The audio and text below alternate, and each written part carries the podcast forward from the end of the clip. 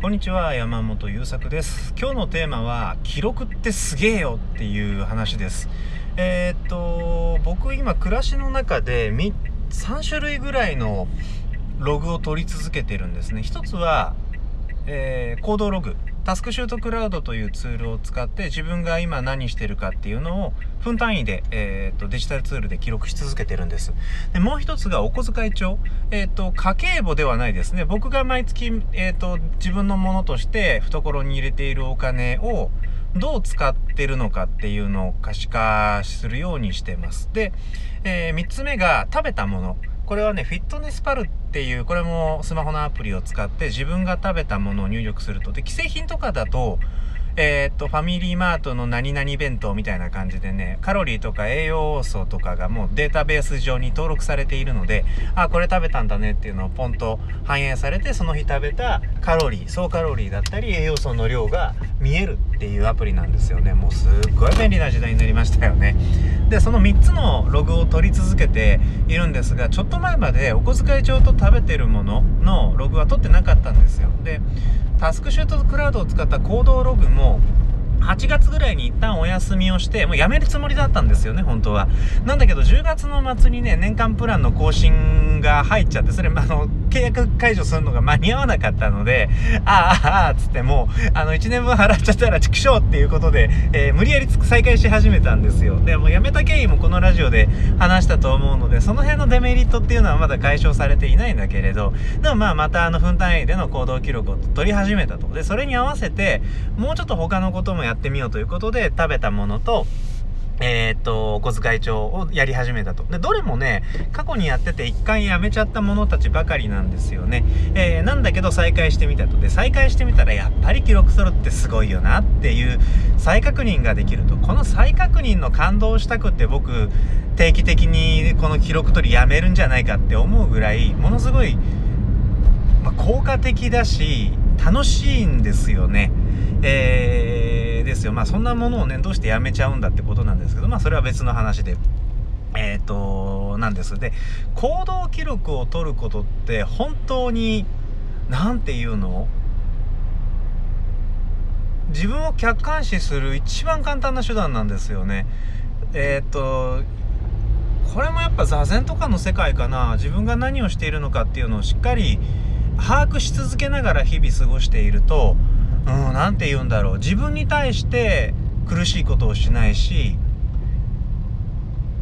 後から後悔するような選択っていうのもしづらい。えー、例えば、僕はストレスで過食が出るんですよね。だからこう、前、あのストレスって言っても、その、なんていうの、打つ一歩手前みたいなぐらい自分にストレスをストックし続けるみたいな意味もあるし、こう一日の中でも小さなストレスっていうのはずっと溜まっていくではないですか。それはもうあの、ただ負荷っていうだけの純粋な意味で、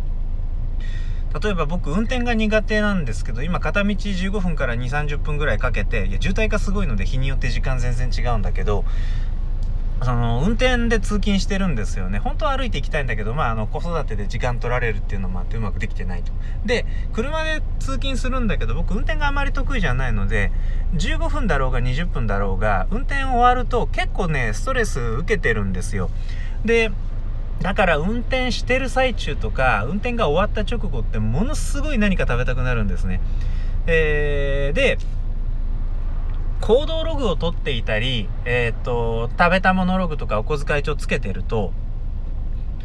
買い食いってね、全部のログに記録が残るんですよ。ああ、今日はあそこで、例えばファミチキ買ったなとか、えー、で、ファミチキはじゃあ1個食べて200ちょっとカロリー、300キロカロリーいかないぐらいなんだよなっていうのがボンと出て、えー、っと、塩分を取りすぎにならないようにねってポップアップがアプリで出て、で、お小遣い帳はエクセルでつけてるんだけど、エクセルの方につけたら、あのー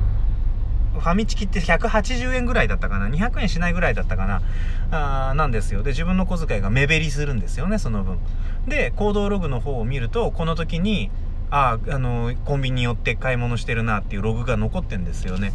全部のログで自分が何したかっていうのが残って、で、その自分が行動をしたこと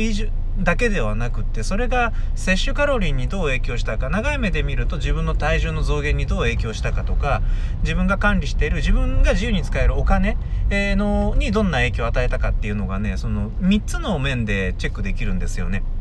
もちろんお金払ってなきゃ小遣い帳にはつかないし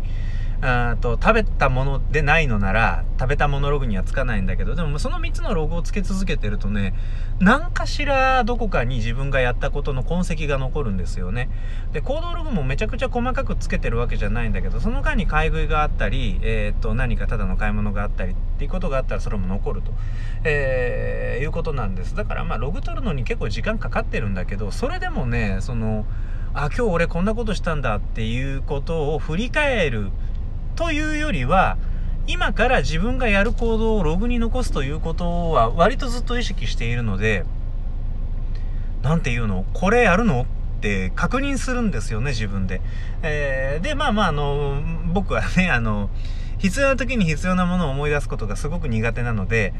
えー、忘れちゃってることもあります。で、忘れちゃってることがあったら、はって気づいて、過去1時間分の行動ログを取り直したり、ああ、忘れてたって言って寝る前に食べたものとか、えー、取っといたレシートをひっくり返して、お小遣い帳つけるとか、みたいなことするんですよ。で、そういうことを、まあ、その場で思い出せないこともあるんだけど、その場で思い出せることも徐々に増えるんですよね。でそうした時にね、今から本当にファミチキ食べるのって自分に聞くんですよ。で、ちょっと落ち着いて考えてみたら別に腹は減ってない。えー、ここまで運転頑張ってきたから疲れていて、なんかちょっと味の強いものを口の中に入れたいと思ってるって。で、じゃあここでそのえっ、ー、と、お腹が空いてるから食べるのではなく、ストレスの解消のために食べるっていうことを選ぶこともできるわな。で、食べたらどんな気分とか体の感じになると思うってもう一歩深めて聞くと、あ、あんまいい気分じゃないぞってことに気づくんですよね。その、今自分が運転から感じているストレスを解消するために、濃い味のものを突っ込んだら、その次にさらに余計なストレスを被ることになる。うん、あの、運転の疲れもあれば、口の中に別に食べたくもなかったものを入れた気持ち悪さみたいなものも残ると。あ、これはやめといた方がいいよねって、なんかね、その場でスッと腹に落ちるんですよね、そういうことが。だから行動ログを取っているメリットは振り返ることができることだって、その、行動ログを取り続ける、そういう生活をハックするっていうやり方の僕が先生だと思ってる人たちはみんな振り返ることが重要なんだって言ってるんだけども、僕はどうもそうは思えなくって、そんなことより今自分がやってることに対して自覚的になること、えー、批評的になれることっていうことがね、すごいメリットなんじゃないかと思うんです。だから基本的に行動ログって振り返らないんですよね。振り返っても、まあ、毎日朝日記書いてるんでねその行動ログとは別に。そこで昨日やった行動ログをざーっと見返してはあはあこんなことやってこの時こんな気分だったなっていうのを参考にしながら日記を書いていくんで大体それで終わってしまうんですよね。で基本的にその何て言うの何をしたっていうログはデジタルの方に残っていくけどその時に何を思ったっていうその感情の文脈のログは日記の方に残っていくから何があった時に何を思ったろうみたいなことを振り返りたい時はそ日記帳これはねあのほぼ日手帳のでっかい方カズンサイズの方でやってんだけどそっちを見ればいいよなと。いうことなのでねその行動ログを日々取り続けるだけでメタ認知機能って、まあ、このラジオではよく名前が出てくるんだけど今自分が何をしているのかということに自覚的になる、えー、こと。そして自分の行動を批評的に客観的に見ることができる。ことその機能がすごく補正される保管されることだと思っています。えー、ということで、まあ、タスクタクスクシュートクラウドは無料プランもあるし、えーと、フィットネスパルってアプリは無料だしお小遣い帳もまああのエクセルじゃなくていいんだったら自分に都合のいいのを使えばいいかなと思うのでなんかどれか1個からでも自分のやってることのログを取ってみるっていうことはね本当にあの忙しいこととか、えっ、と、僕みたいに ADHD, ADHD っぽくって頭の中も多動でわちゃわちゃ考えが飛び交ってなかなか落ち着かないっていう人には結構あの、オアシスになる行為だと思うので、やってみてください。ということで今日も最後まで聞いてくださってありがとうございました。また次回よろしくお願いします。